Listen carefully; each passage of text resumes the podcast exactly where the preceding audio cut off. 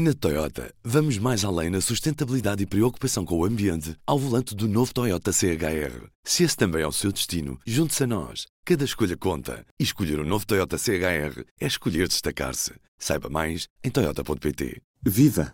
Este é o P24. Hoje falo sobre os distúrbios alimentares que a pandemia agravou. Com o confinamento a revelar-se uma situação de risco para qualquer doença psiquiátrica, no fundo as perturbações alimentares também não são exceção. Neste P24 ouvimos a jornalista Inês Chaissa, que está comigo ao telefone. Olá Inês. Oi. Deixa-me começar por te perguntar de que forma é que este confinamento teve influência nos casos de, de distúrbios alimentares? É assim, ainda não, não se pode falar num número, pelo menos não num aumento, por isso mesmo é que eu fui sempre muito cuidadosa no texto, porque o facto é que ainda não existem estudos que possam comprovar quer um aumento, uma manutenção do número de pessoas, nem coisa que se pareça. O único estudo que existe atualmente, de acordo com, com uma investigadora com quem eu falei, que é a Sandra Torres, da, da Universidade do Porto, ela refere um estudo que é o único que já foi publicado, que foi feito uh, na Austrália, Uh, mas só para pessoas com diagnóstico de anorexia e, de facto, houve um aumento na procura de ajuda na ordem dos 64%.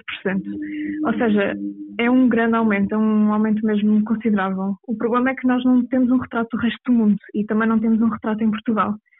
Uh, por isso mesmo eu fui tentar falar com, com especialistas da área da saúde mental.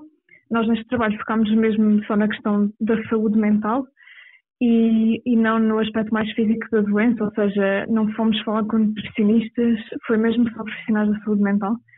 E do lado da psicologia, eu falei com a psicóloga Ana Souza e ela tem um, um consultório em Lisboa e o que ela me diz é que não foi só nestes diagnósticos que ela notou um aumento da procura, foi no geral, ou seja, os portugueses são cada vez mais, pelo menos de acordo com, com a experiência dela, a procurar serviços de, de saúde mental, especialmente da, da, psicologia. Mas, por exemplo, a psiquiatra Isabel Brandão, que, que trabalha no Hospital de São João do Porto e, e também é professora na Universidade do Porto, uh, o que ela me diz é que não foi necessariamente um aumento de pedidos de ajuda, ou seja, não houve assim muito mais gente a procurar.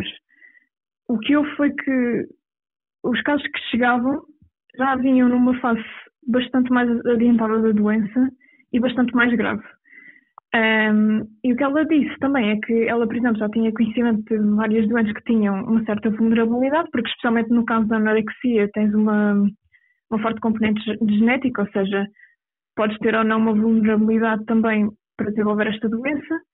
E havia pessoas que tinham vulnerabilidade e que na altura de confinamento desencadearam a doença. Portanto, sim, isto, isto pode ter causado um aumento, mas o que é facto é que as pessoas que chegaram aos consultórios já vinham numa fase mais adiantada e também não é de estranhar, porque ficaram muito tempo afastados do, dos, dos serviços de saúde, quer por medo, quer por dificuldade em chegar a eles. Um, e depois nos outros diagnósticos de, de, perturbações de comportamento alimentar, que tu também tens a bulimia e também tens um, a perturbação de comportamento alimentar compulsivo, que é o binge eating. E esses sim, uh, os especialistas já dizem com mais ou menos certeza que pode vir a aumentar e é provável que aumente porque já não tem tanto aquela componente genética, tem mais componente comportamental e de olhar, por exemplo, a comida como um escape ou como uma fonte de, de conforto e de segurança. E lá está, durante o confinamento estas pessoas foram postas à prova, como todos nós, mas especialmente as pessoas que, que, que acabaram por desenvolver este tipo de doenças e encontraram na comida o seu, o seu conforto. E, e lá está, no caso da bulimia, comiam e depois tentavam uh, de alguma forma compensar isso. E no caso do binge eating, simplesmente comiam. Este também acaba por ser um problema que provavelmente se vai alastrar para além das fronteiras da, da pandemia e do confinamento, porque as pessoas que neste confinamento viram a sua situação agravada não é no dia em que param de estar em confinamento que deixam de ter este problema, não é? Sim, sim, exato. E, e lá está, é um bocadinho o que, o que a psicóloga Ana Souza me disse. Isto, assim que, que nós desconfinámos e a pandemia for dada como controlada, um, não é o dia em que as pessoas acabam de, de procurar os serviços de, de, saúde mental, é o dia em que elas começam a procurar os serviços de saúde mental. E eu também falei com outras pessoas que, que têm diagnóstico de, de anorexia uh, e o que elas me dizem, uh, assim na generalidade, é que demoraram muito tempo a procurar ajuda. Portanto, se calhar há casos que, que foram potenciados pelo confinamento e que só daqui a bastante tempo é que vamos saber que existem e que vão procurar ajuda e que vão eh, possivelmente entrar com as estatísticas. Uhum. Conta uma história das que ouviste. A Sofia, que é um nome fictício, o nome dela mesmo, uh, é uma rapariga que atualmente tem 22 anos e ela foi diagnosticada com 17 quando estava mais ou menos no 12 ano e foi aquela altura em que tu já começas a pensar de forma mais séria em que, para que curso é que queres ir na universidade. Uh, e foi aí que ela começou a desenvolver um, anorexia. Ela começou com uma dieta muito restritiva e simplesmente faltava refeições. Uh, dizia que almoçava na escola e depois não almoçava. Eu acho que, infelizmente, todos conhecemos casos semelhantes a este.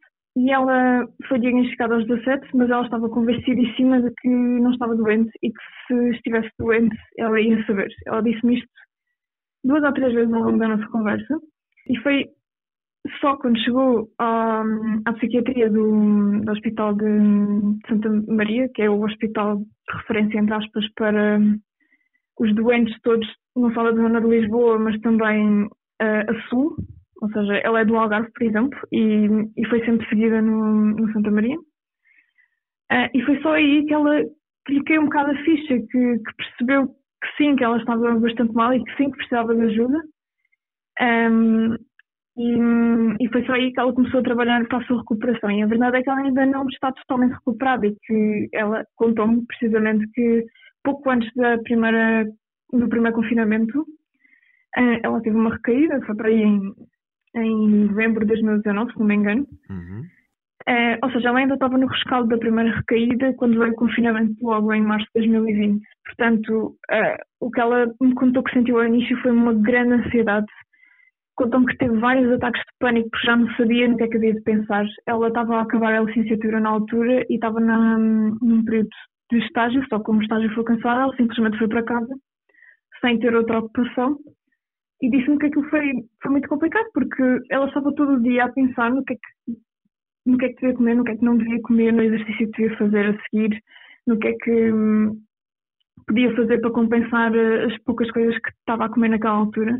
E na verdade, este é um relato que, apesar de ser a Sofia, neste caso, hum, a Camila disse-me o mesmo, o Walter disse-me o mesmo, portanto, para eles aquilo que foi mais complicado de gerir foi mesmo toda aquela questão da prisão, entre aspas, mental em que vivem, no sentido em que não se sentem com liberdade suficiente para comer tudo, uh, para comer todos os grupos alimentares, para fazer a dieta da forma que acham melhor, porque estão sempre a pensar de que forma é que posso compensar, de que forma é que não posso ultrapassar os, os limites que eles próprios colocaram em si, em si mesmos.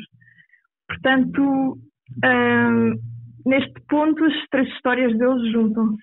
E no fundo, apesar de, de a Camila e o, e o Walter uh, já terem tido volta há mais tempo, o Walter teve em 2019, uh, eh, eles dizem que apesar disso tudo foi muito difícil viver este confinamento precisamente por causa desse pensamento constante de o que é que eu podia estar a comer que não estou, ou o que é que eu não devia estar a comer que estou a comer agora. Um, e pronto, e, e, também foi um bocadinho por aí, aliás, até foi daí que partiu a ideia para o trabalho de, de ouvir as pessoas, saber como é que elas viveram isto e depois, claro, enquadrar com, com todas as explicações dos especialistas. E fica o convite para passarem no site do público para lerem o teu artigo de forma completa e também na edição impressa desta terça-feira. Obrigado, Inês. Obrigada. E do P24 é tudo por hoje. Eu sou o Ruben Martins e resta-me desejar-lhe um bom dia. Até amanhã. O público fica no ouvido. Na Toyota, vamos mais além na sustentabilidade e preocupação com o ambiente ao volante do novo Toyota CHR. Se esse também é o seu destino, junte-se a nós. Cada escolha conta. E escolher o um novo Toyota CHR é escolher destacar-se. Saiba mais em Toyota.pt.